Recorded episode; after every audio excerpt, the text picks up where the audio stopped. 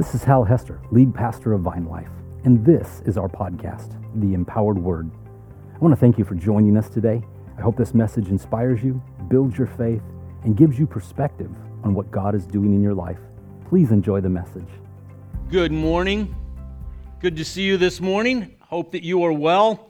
Hey, before we get started, I'm going to ask our life group leaders if you go ahead and come on up to the front real quick here. Life group leaders, if you come on up and uh, like the opportunity for everybody to see your faces.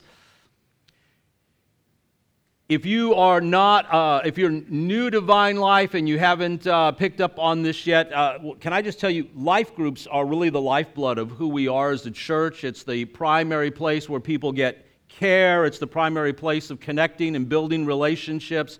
Like if all you have is Sunday morning, the reality is you just have this, this one big group, and it's you know it's really harder to get to know people like that.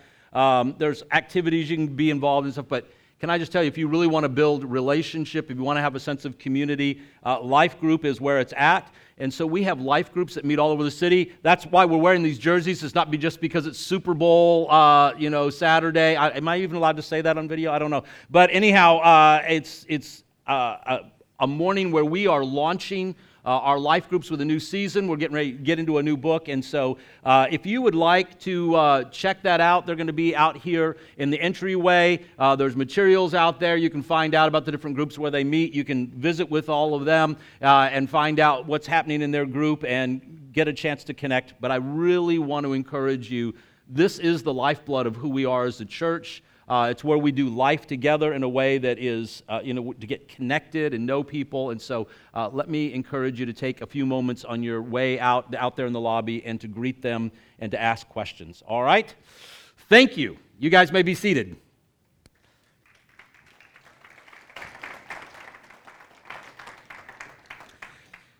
Uh, actually, is there, is there getting seated? One of the things I'll bring up the, uh, the study that we're doing right now that we're la- launching um, uh, for the kickoff is called Until Unity. It's by uh, Francis Chan. And the thing that uh, attracted us, you know, attracted me specifically to the book is um, not because, like, I'm a huge Francis Chan guy or anything like that. I, I was just intrigued that how m- much of it was just simply scripture. I mean, you could literally even kind of go through the book and leave out all the commentary and just discuss the different scriptures that are brought up. Uh, I, am I've always unity has been a big uh, thing in my heart.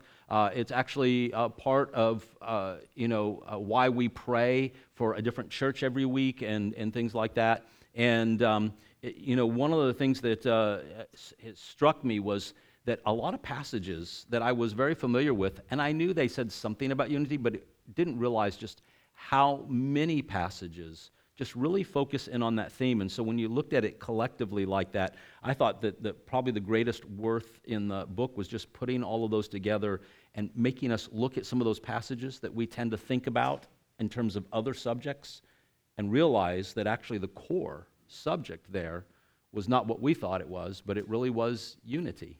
And uh, just what a, how significant it is to the heart of God um, that brethren would dwell together in unity and that, you know, of the things that it says that God hates, you know, that on the top of the list, right, is that when people sow discord among their brothers.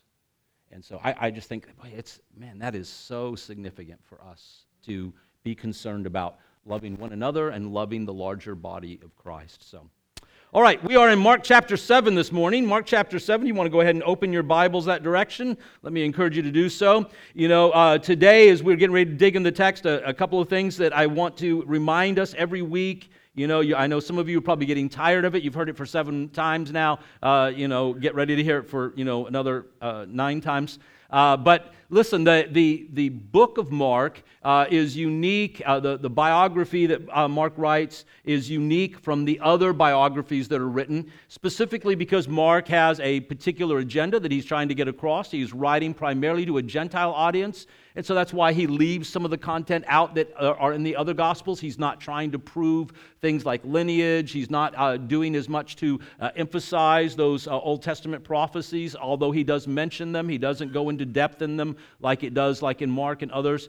Uh, instead, uh, I mean, excuse me, like Matthew and others, but uh, uh here in the Gospel of Mark, uh, it's very thematic. It is very specific in bringing us to a place where, as Gentile readers, we would start to discover who Jesus is, that we would, uh, moment by moment, have an unveiling.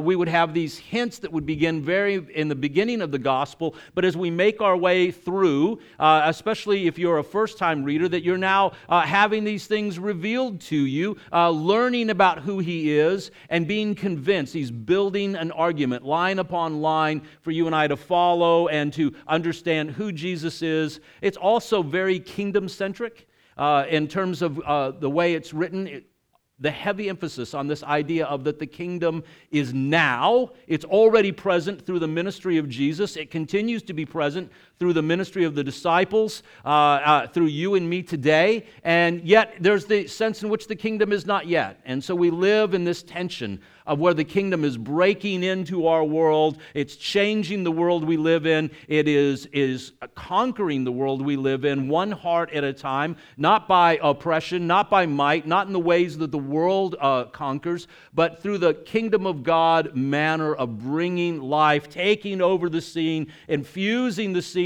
with life and hope, with healing, renewal, and setting a whole different course that is completely contrary and contradictory to the kingdoms of this world, and eventually transferring the kingdoms of this world into the, the hands of the Father in such a way that we would say that the kingdoms of this world have become the kingdoms of our Lord and God. So, here as we uh, look at this, uh, chapter 6 last week, uh, theme of, the, of faith was very central to the text. And, and we dealt with issues of faith and not having faith, and the difference between uh, a, a person having some faith but needing to grow in their faith, having limited understanding, versus sometimes when people had uh, tremendous experience, they saw things, they uh, understood clearly, they saw miracles, signs, and wonders, and yet it says that they were hardened in their heart, they were hardened in unbelief. And that we reminded us, you know, that simply that Faith is about the things, not just what we see, but the things that are unseen. It's the confidence that we have through those things of God at work in our hearts and our personhood, uh, the unseen kingdom, and how it translates into our life, and that belief and unbelief can, you know, sometimes live in tension in our own lives where we know things because we've experienced the presence of God, and yet we wrestle with things we do not understand, experiences we have. Uh, uh, sometimes, like just like what uh, Jason was talking about earlier, that on one hand we are confident in his salvation and his in the hope that comes uh, through the kingdom of God, and yet sometimes we experience things in life that we're that's not the way we expected it. It's not the way that we would see. Sometimes we're hurting and we're wondering, God, where are you in the midst of that? I don't understand the situation, and yet uh, that's not what we're talking about in terms of doubt. And then we zeroed in on the whole issue of doubt that the Pharisees, that uh, Judas, and others had firsthand encounters and experience, and yet they hardened their heart, and that that is a significantly different attitude. Today, as we head into chapter 8, we're returning again to the Decapolis. Last uh, couple of weeks, we keep visiting the Decapolis uh, in the course of his journey. Uh, today, we're going to make a journey back to the Decapolis, uh, as well as Tyre and Sidon. And these are mixed areas where Jews and Gentiles would gather, were you know, living together uh, in uh, you know, disharmony. Uh, you know, not gathered together in harmony, not gathered together in unity, absolute disharmony. It's still that way today uh, there in, in uh, those uh, outlying areas around uh, uh, Israel. And so here was a place where there is tremendous tension that is growing.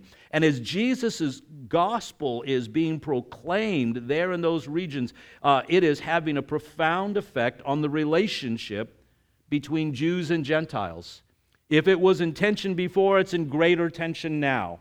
Uh, one of the things we re- recognize about the kingdom is when the kingdom of God comes, uh, as much as we would like to believe that everybody just gets on board, everybody celebrates it, the reality is it actually has a way of driving a wedge between belief and unbelief. It calls us to a moment of decision. Uh, it, it can even sometimes be dividing within families because it calls us to wholeheartedly give ourselves to the gospel, to Jesus. And so, just by that simple fact of when we surrender to Him and to His kingdom, when we surrender to the message of the kingdom that is so contrary to the ways of the world and the way of life, like, listen, it creates its own natural tension. Though we may never say an unkind word, though we may be actually good citizens, uh, though we may actually be uh, helpful, gentle, thoughtful, and all those things, that just the very nature of the gospel creates this schism uh, that exists between the powers of darkness and the powers of light.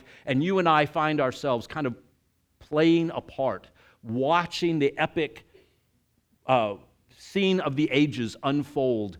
And so, if we're on his side, that we are naturally the enemies of Satan, the enemies of the powers of this world, no matter what we do, is if we are living in step with the kingdom, it creates a great tension. Here we're going to watch this come into greater conflict as we get into chapter 7. So, with that said, got a lot to cover this morning. Mark chapter 7, beginning verse 1. If you're using phone or tablet, please set that to silent. I'm going to read from the ESV. Please follow along in whatever translation you have. Let's take a look. Mark chapter 7, beginning in verse 1, and we read these words. Now, when the Pharisees gathered to him with some of the scribes who had come from Jerusalem, they saw that some of his disciples ate with hands that were defiled, that is, unwashed. For the Pharisees and all the Jews do not eat unless they wash their hands properly, holding to the tradition of the elders. And when they come from the marketplace, they do not eat unless they wash. And there are many other traditions that they observe, such as the washing of cups and pots and copper vessels and dining couches. And the Pharisees and the scribes asked him, Why do your disciples not walk according to the tradition of the elders, but eat with defiled hands? And he said to them, Well did Isaiah prophesy of you, hypocrites, as it is written, This people honors me with their lips, but their heart is far from me. In vain do they worship me, teaching as doctrines the commandments of men. You leave the commandment of God and hold to the tradition of men. And he said to them, You have a fine way of rejecting the commandment of God in order to establish your tradition. For Moses said, Honor your father and mother, and whoever reviles father or mother must surely die. But you say, If a man tells his father or mother, Whatever I would have given, you would have gained from me, uh, it is Corban, that is given to God, that you no longer permit him to do anything for his father or mother, thus making void the word of God by your tradition that you have handed down. And many such things do you do. He called the people to him again and said to them, Hear me, all of you, and understand. There is nothing outside a person that by going into him can defile him, but the things that come out of a person are what defile him. When he had entered the house and left the people, his disciples asked him about the parable, and they said to him, Then are you also without understanding? Do you not see that whatever goes into a person from outside cannot defile him, since it enters not into his heart, but into his stomach, and then is expelled? Thus he declared all foods clean.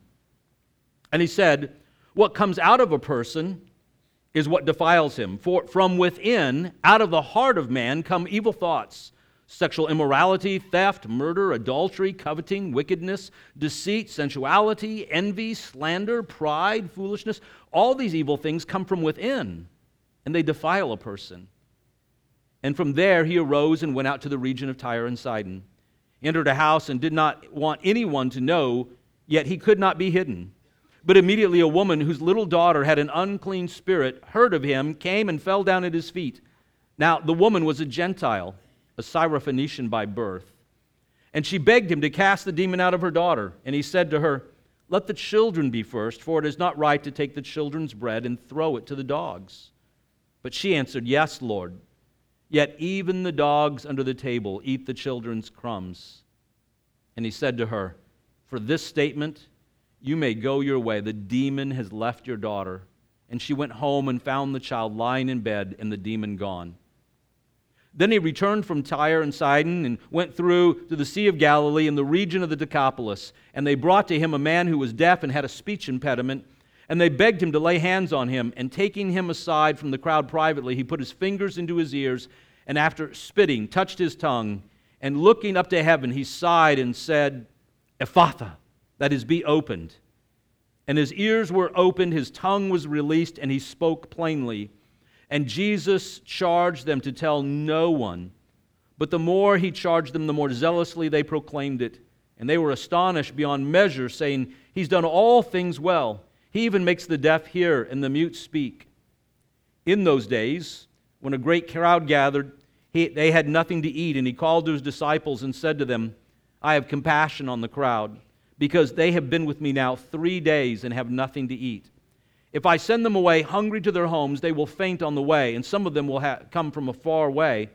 His disciples answered, How can one feed these people with bread here in this desolate place? He asked, How many loaves do you have? And they said, Seven he directed the crowd to sit down on the ground, and he took the seven loaves, and he given thanks, and he broke them and gave them to his disciples to set before them, and he sat the crowd down, and they had a few small fish.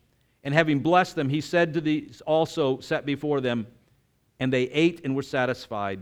And they took up the broken pieces left over, seven basketfuls, and there were about 4,000 people. And he sent them away, and immediately got into his boat with his disciples, and went to the district of Dalmanutha. Blessed be the reading of God's holy word.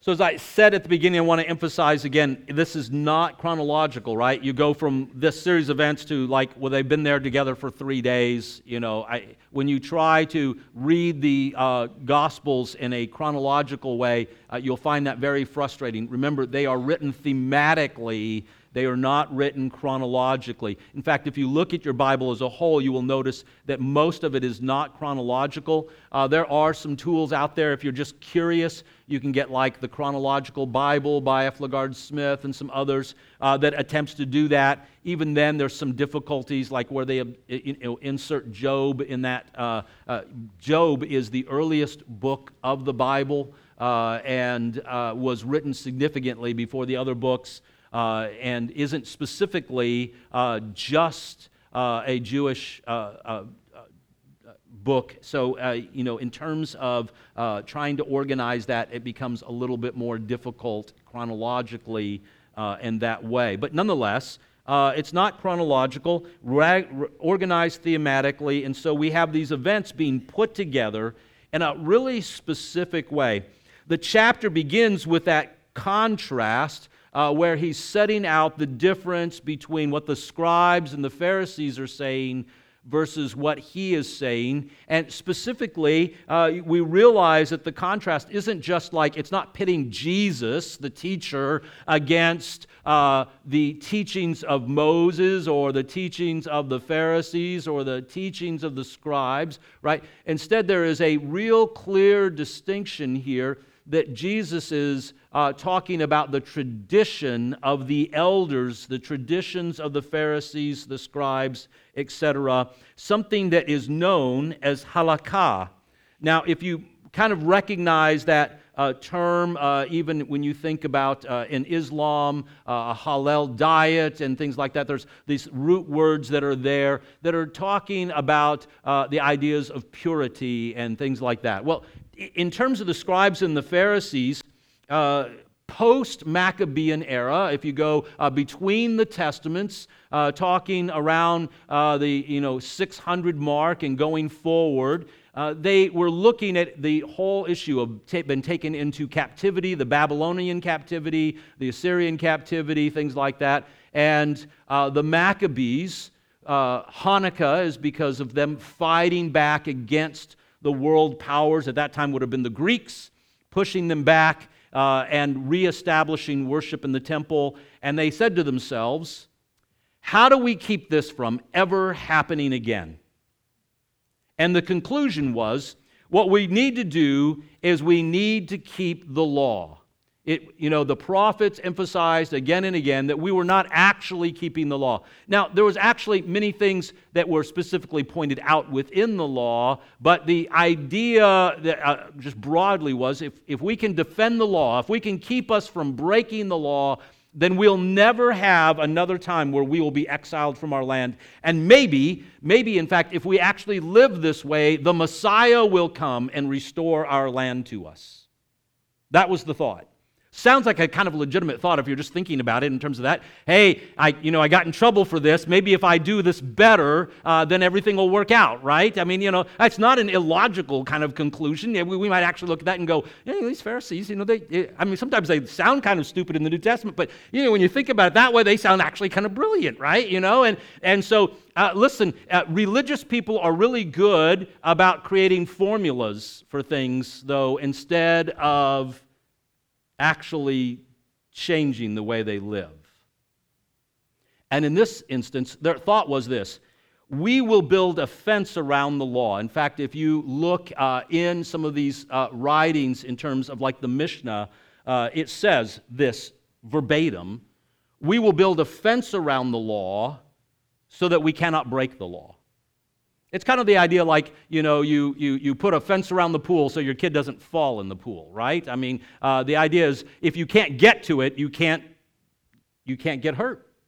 And so their thought was, well, if we just make up these laws to clarify how not to break the law, then you won't do it by accident.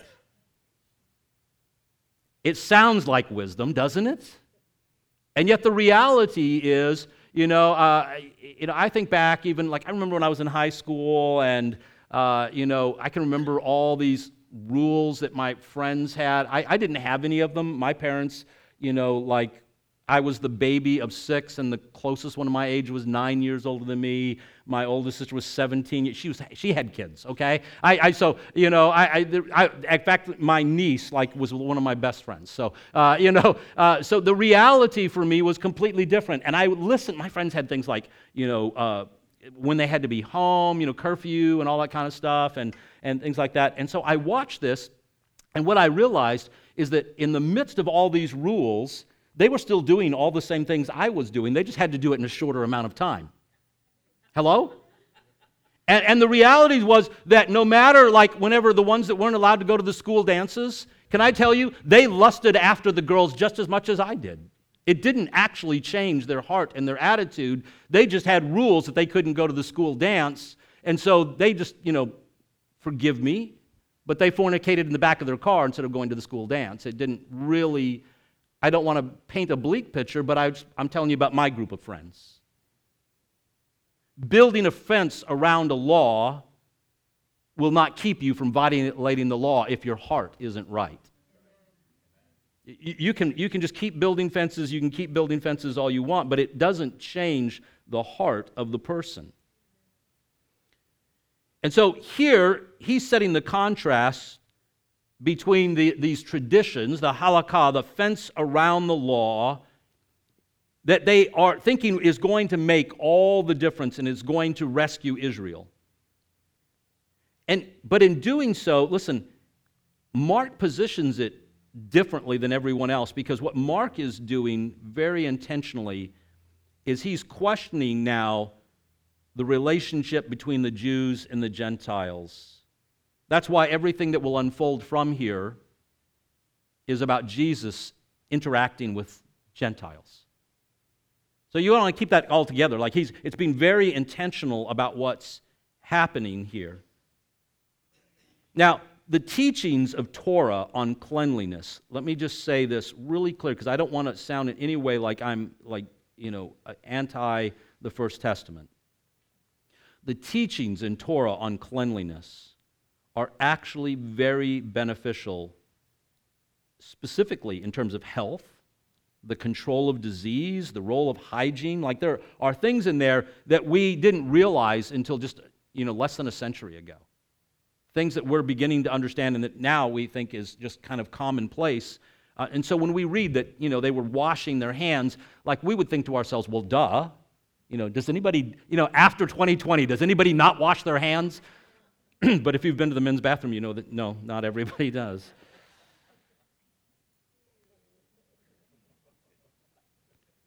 Why I don't let people reach into my bag of chips, just saying. Anyhow. So it, we're not talking about then him like encouraging people to break the law. We're talking about that he is contradicting a burden that has been put on the people of God that was supposedly meant to support them, but the reality of halakha was that it was actually creating heaping burdens on them. And uh, I, I mentioned a, a, few weeks ago, I'll, I'll bring it up again like what does it mean to work on the sabbath and, and they had it so defined that like well a sabbath day's walk is the walk from your house to the nearest synagogue now if you have to stop and pick up like say a dozen eggs on your way back from synagogue at your neighbor's house then you measure that distance and you tie a rope to the front of your house and then that way that way by the time you get to the end of the rope, you've just now left your house because it was attached to your house. And now you can walk that much further so that you don't break the law on the Sabbath and things like that, that where you just get in this endless, like dizzying kind of foolishness in hopes that you don't break the law. And in this situation, they're hungry, they need to eat, I would encourage you to wa- please wash your hands before you eat. And like I said, wash your hands before you reach into my chip basket, just saying, okay? Or into my grapes, or, you know, you get it.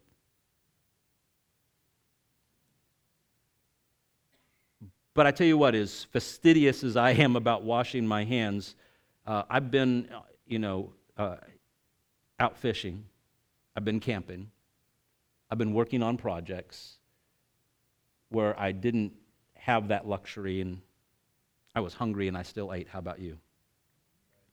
I, I, there's like what's best and there's second best.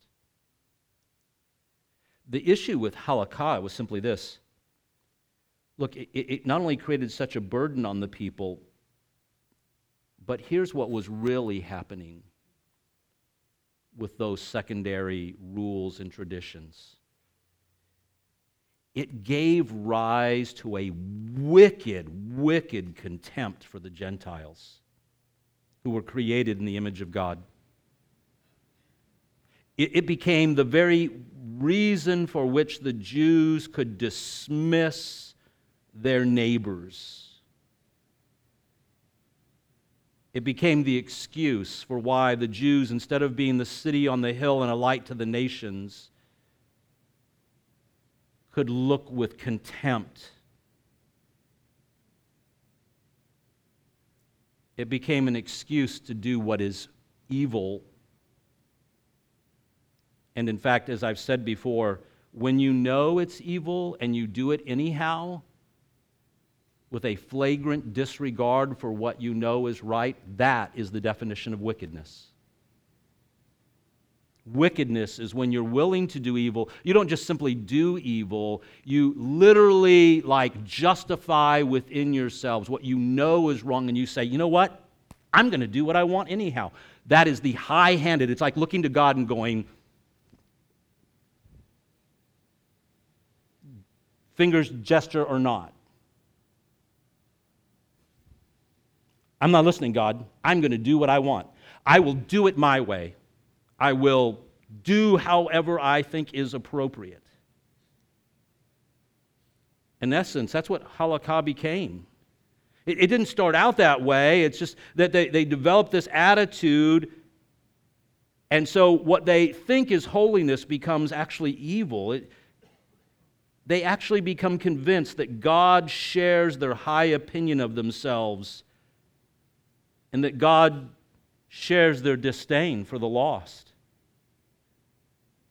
Can you imagine such a thing?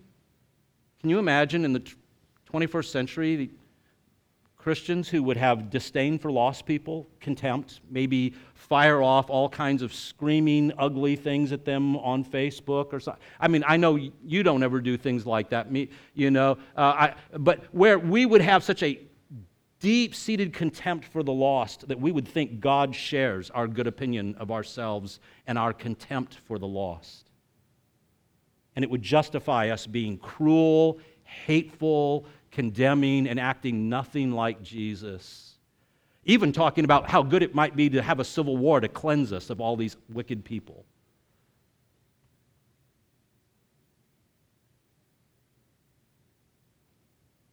It's a deep concern of mine for Christians today that the church subculture has developed a code of conduct just like the Pharisees, just not written down.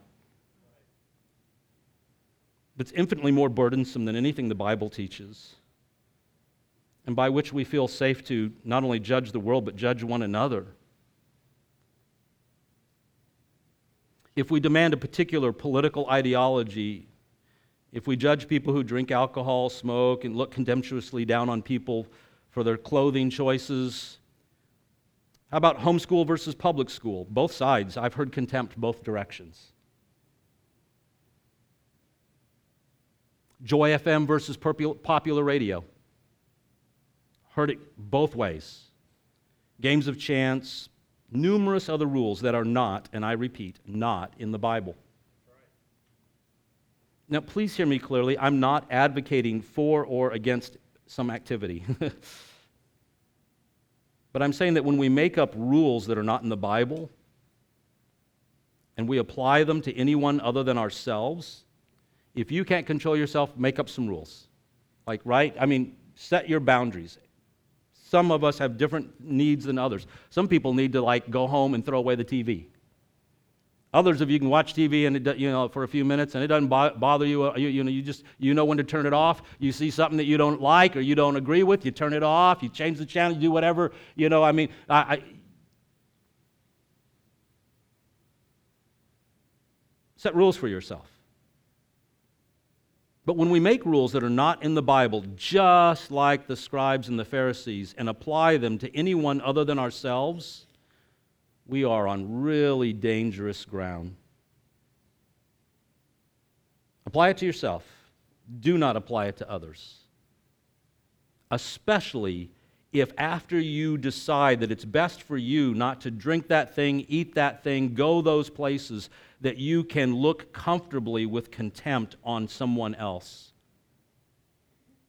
Can I just tell you, that's not maturity, that's wickedness. Listen, I'm going to say it again, and you're probably going to get mad at me, but I'm, I'm used to people being mad at me, so I'm, I'm over it. when you make up rules that are not in the Bible and you apply them to other people, it's not maturity, it's wickedness. The moment that you feel safe from your perch to look down on someone else as being less godly than you, you are siding with the scribes and the Pharisees against the very plain teaching of Jesus. And that ought to make us afraid. Again, I am I'm not advocating drinking, smoking, gambling, anything else. But I'm saying if the Bible does not call that thing sin, don't do what the Pharisees did. Don't make up your own rules and then judge other people based on your lack of self control. That's sin. Okay. Moving on. So then he tells us what real uncleanliness is, right? evil thoughts, sexual immorality, theft, murder, adultery, coveting, wickedness, deceit, sensuality, envy, slander, pride, foolishness. Because here's the thing that's exactly what the Pharisees were full of. That's exactly what the scribes were full of. They were calling themselves holy men. They were broadening their phylacteries and they wanted to have all the attention for being holy men. But the truth was is that they were just as dead inside, sometimes even more so.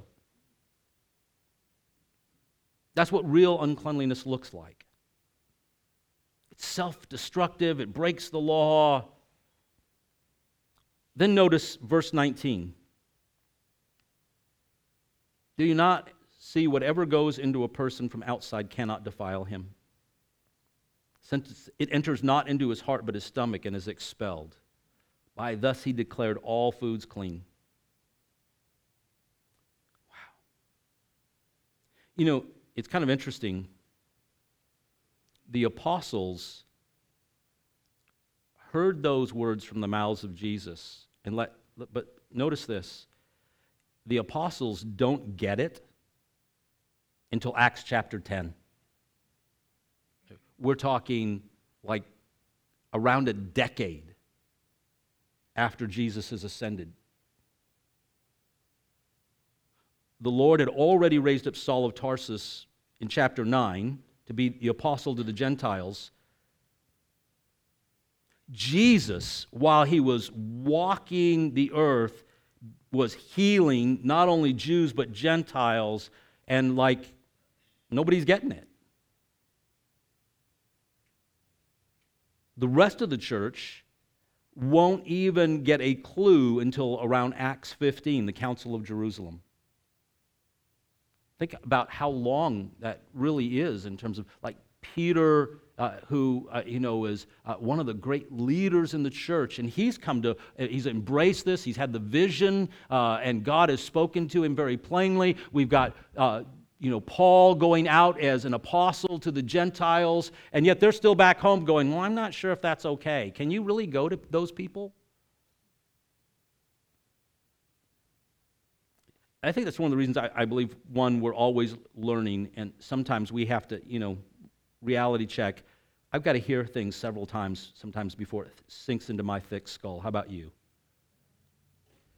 And so sometimes, even in my walk with the Lord, I realize that sometimes things like start to appear like real wisdom, but in the end, I like actually am finding myself kind of batting for the wrong team, running the ball and for the wrong into the wrong goal, right? Because you know, I, I, I get wrapped around the axle about things that people say, teach, etc. But the real point is like as it cues up these three miracles that come next the healing of the Syrophoenician woman. Just for modern day context, that's the people of Syria and Lebanon who are not Muslim or Arab. The majority of those people today are Eastern Orthodox Christians. If you go to Libya or to Syria, uh, the, the people that, that uh, are actually Libyan and Syrian are Syrophoenician by uh, uh, their you know, genetic uh, history, right? Then we have the healing of the deaf, mute, Gentile in the Decapolis. And finally, the feeding of the 4,000, which includes both Jew and Gentile. All of which, interesting enough, were the subject of the last episode of The Chosen. So, you know, if you were watching that, you, you got a little picture uh, there. But all of which, listen, are pushing the boundaries of the gospel to include those who, according to Pharisaical tradition, according to the halakha, were considered not only unclean, but, deser- but undeserving of healing, undeserving of God's mercy. You, you see, in their minds, they were doubly cursed. First, as Gentiles, already cursed, people without God, that's what the word Gentile means. But then, even worse, it was assumed that their condition, the daughter with an evil spirit, the man born deaf and mute, were deserved. Therefore, putting them out of reach of God's mercy, out of reach of God's healing. None of them. In church, can I just remind us the truth is is actually none of us deserves mercy, right? None of us deserves it. What we deserve, nobody wants. And I think that's why religious pride is so egregious. Now, as you and I take a look at these events, I, I got to address that first conversation between Jesus and the woman because as a 21st century Christian, that's disturbing. Like he calls her a dog, right? You know, and we're like, what? You know, like, uh, um, first of all, you and I don't know the tone with which it was spoken. I, you know, sometimes things can be said in a way that makes it clear that you don't mean what you're saying. I don't know if that's the case. It, it's text. And you know how often texts get you in trouble, right? because there's no, you know, that's why you use emojis. And if you, you know, don't use emojis, let me encourage you to use them sometime. Um, What we do know is that Jesus said something that sounds very offensive on the surface. But before we get all torn up over that, I mean, just read her reply in context. Not just as a witty reply, but she's a woman of her day, right? The likelihood that she is giving a witty reply is very uh, unlikely. She's a woman of her day, so she would have known full well a few things. One, her place in society. You know, we live in a very egalitarian society where women do things, but remember, like 100 years ago, that wasn't true, right? I mean, like, we can't forget that we're living in a very rapidly changing society. So, if we put it back into context, I guarantee you, 2,000 years ago, she probably, it wasn't probably some witty repartee. She was probably uh, not stunned at all by what he said she knew full well. As well, she's approaching a rabbi, and if you were ever around Jews, you knew that one of the things that you didn't do as a woman is you didn't approach a rabbi without a male uh, uh, counterpart. So, in other words, family members would have had to have taken you to go meet the rabbi to discuss things. You would have had to have a male family member, a someone, a husband, a father, a brother, or something like that. You couldn't go meet with the rabbi in, in private, which is one of the things they actually did get wrong in the film last week. Um, but nonetheless, uh, it, my, my point just simply being uh, you didn't approach a rabbi. So she's doing something that is socially completely unacceptable in what she's doing and coming to him in the first place. She is a Gentile and she is a woman approaching a rabbi. So she's not just approaching a Jew, she's approaching a rabbi. Like there's all kinds of social issues here that she is just like, she's going for broke. She is going for broke. There's a good likelihood, uh, in another scenario, she could have ended up being stoned. Uh, she could have ended up being whipped publicly. Uh, she could have been arrested. Like, this is a big deal as she approaches him but what else is she going to do? Her little girl has a demon. Her little girl is trapped. Her little girl is suffering. What's a mama bear heart supposed to do? Just sit when there's hope? Not care? When you've heard rumors, you don't even know if they're true, but, but if it's true, I would do anything I would do anything to see my little girl healed, right? And so she breaks decorum and not only asks for the casting out of a demon for a rescue, but like the boldness of her faith, the, the risk that she's taking, it all comes to, together in this. And, and, and she's she just becomes very symbolic in the way that he puts her right after. We've just talked about the problem of halakha and how it's allowed them to look with contempt on people. It's allowed them to dismiss the law, the very law that said, You, Gentile people, be the light of the world. You be the good news for the Gentiles. And now they're looking at that and they're saying, You know how we're going to be the good news to the Gentiles? We're going to look down on them with contempt. We're going to reign over them. We're going to talk bad about them. And then we'll tell them that, you know, like uh, we'll have a special Sunday for them to come to synagogue. And then we'll wonder why they don't come and why they don't want to hear our gospel because of the way we treat them, the way we speak about them as if they're not there, the way we enter engagements with them in public forums, and why? Why would I submit myself to that kind of abuse? Apparently, if you know that there is hope and healing but if you're not convinced, if they look just like you, if they don't act any different, if their lives are not transformed by the power of the gospel, if, if they aren't healed, if they aren't hopeful, if they aren't walking in a way that is completely contrary to the ways of the world that you're living in, then do they actually have anything? Besides a club, I mean. Do they have anything?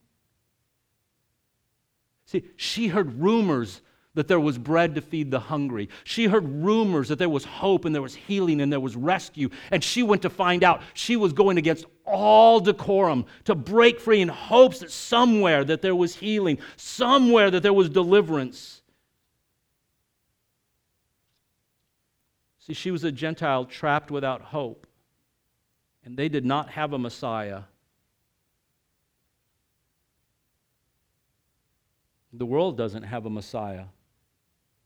Why do you think they keep trying to escalate every, every time we have a, a different presidential uh, cycle? You know, uh, I don't care which side you're on, everybody has like made their president into the Messiah.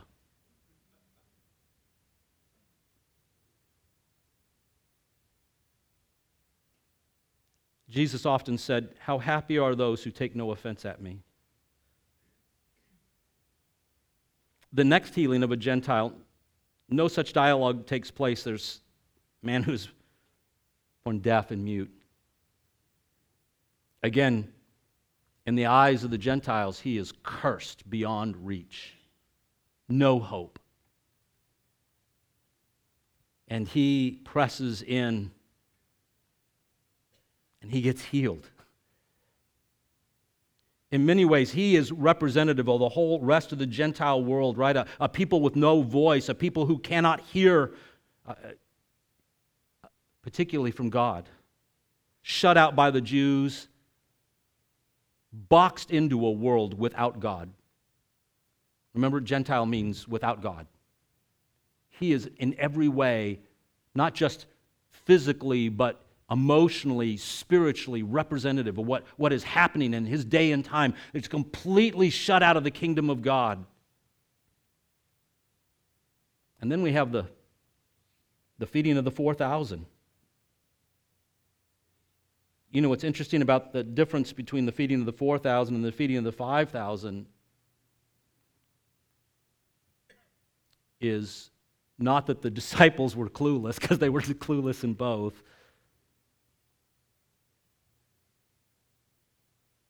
But the difference is, is this time they're in the Decapolis.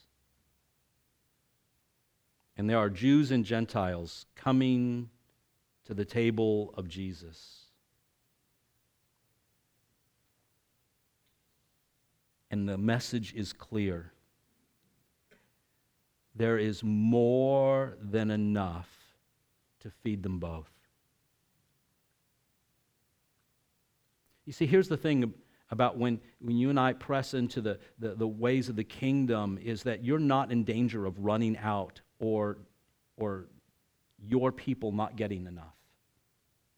Like when you and I become kingdom hearted people and we begin to live the way of the kingdom, like it's I don't have to worry if I if I share what I have, if I give away what I have, if if other people like start doing the same things we're doing or they act like us or whatever. Like there's there's no danger like that somehow you're not going to get healed, that you're not going to get touched. There's no danger that somehow that you're going to miss out or or like maybe I don't know that the kingdom of heaven is going to like run out of room right? There's no danger. He's the God of great abundance. You, you take a, an, a, an orange or an apple or something like you cut it open, and there's all these seeds inside, more than enough to make m- multiple trees, right? And then there you look across, and there's hundreds of pieces of fruit on that tree. And then you look across the orchard and there's thousands of trees. And you go, look, there are literally thousands of trees hiding, waiting for the opportunity. See, that's the way God does things. He doesn't need you to come up with the solution. And, and I, you know, listen, the church, we just, we kind of live in that mode of scarcity because the world all around us the household of the world all around us lives, it thrives in the idea of scarcity always metering things out, always resisting, always deciding who's in, who's out, who deserves, who doesn't deserve. And the kingdom of God runs right up against it, smack up against it, and it says, No, there's always enough. We serve the God who's always enough, that there's always an abundance, that we don't live in a place of depression type of mentality. Instead, we live with a sense of the abundance of the kingdom. And the good news about the abundance of the kingdom is not for squander, but it's that there's enough to reach everyone. That nobody has to be shut out. There's an, enough grace to cover you and your foolishness and to empower you to do the works of ministry and to fill your heart and life with joy and to be a witness. There is enough to cover your children, even those who have gone the other way.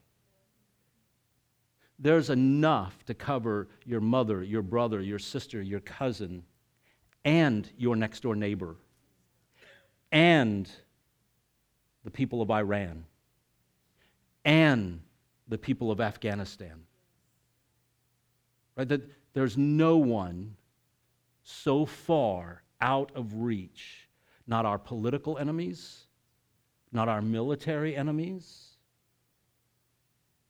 not the people who annoy me on my block, not the people who are rude, cut you off, wave at you without all their fingers. Like, there's enough grace and mercy to cover them and to cover you and to cover me, and that there is no shortage of any of these things.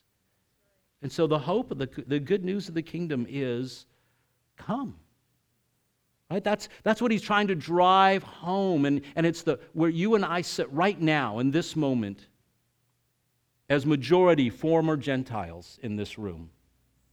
There might be a couple of Jewish people in this room. Apparently, according to 23andMe, I'm like 1%. I, I can't trace it down. I don't know where that 1% came from. But the reality is, I, I know how I was raised long way from God. And you and I, as former Gentiles, are grateful that the kingdom of God was extended to those who were outside so that we could be grafted in and become inside. How heartily egregious it would be then if, from that vantage point, we could look down on the very people from whom we come that we could look down on our neighbors, friends, family, even the people who are far, far off, and not recognize that we have sided with the Pharisees against Jesus. May it never be. Well, our time is gone, so let's stand together.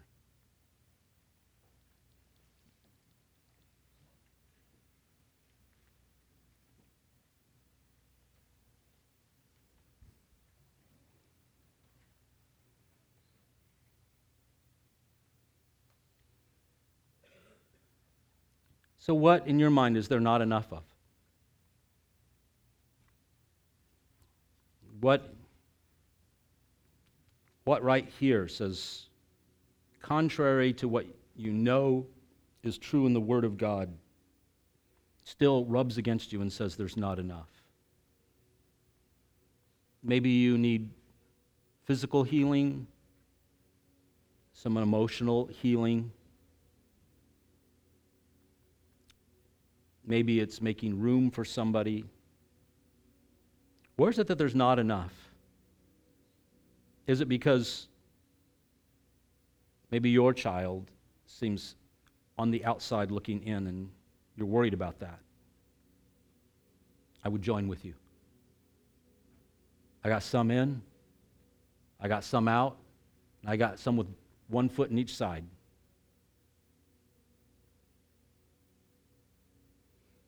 Listen.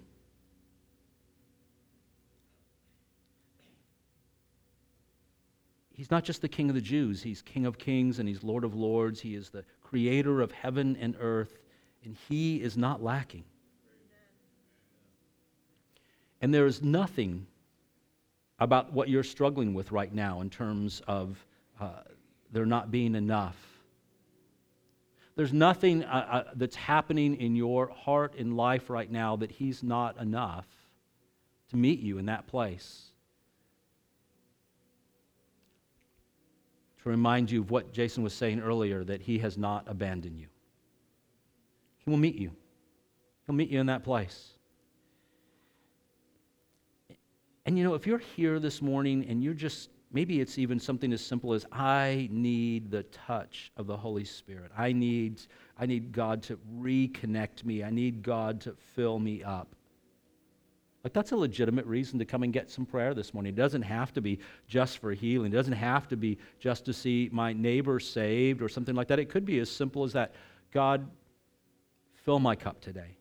I need you. Maybe you're here and you've let Pharisaical righteousness supplant real righteousness, and you found yourself looking down on others. And what I want to say to you is there's, there's no lack of forgiveness also for you. There's no lack of forgiveness for your neighbors that he, that, that he can work through you, even a former Pharisee, right? He takes Pharisees like the Apostle Paul, and at moments in time, if they're willing, he will put their face in the dirt and shake them loose of their, of their past, and he will set them on a new course in which they will pour out their entire lives for the sake of the Gentiles.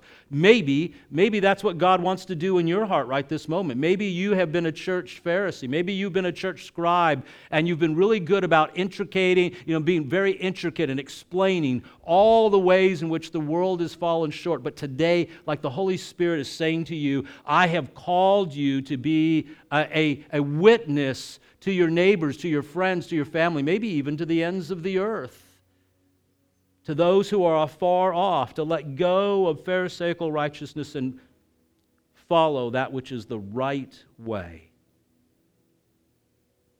And what I want to tell you is there's no lack of forgiveness for you or for those he's commissioning you to go to. Let me invite you to come get some prayer this morning. Prayer team, you want to go ahead and come on up? Let's pray.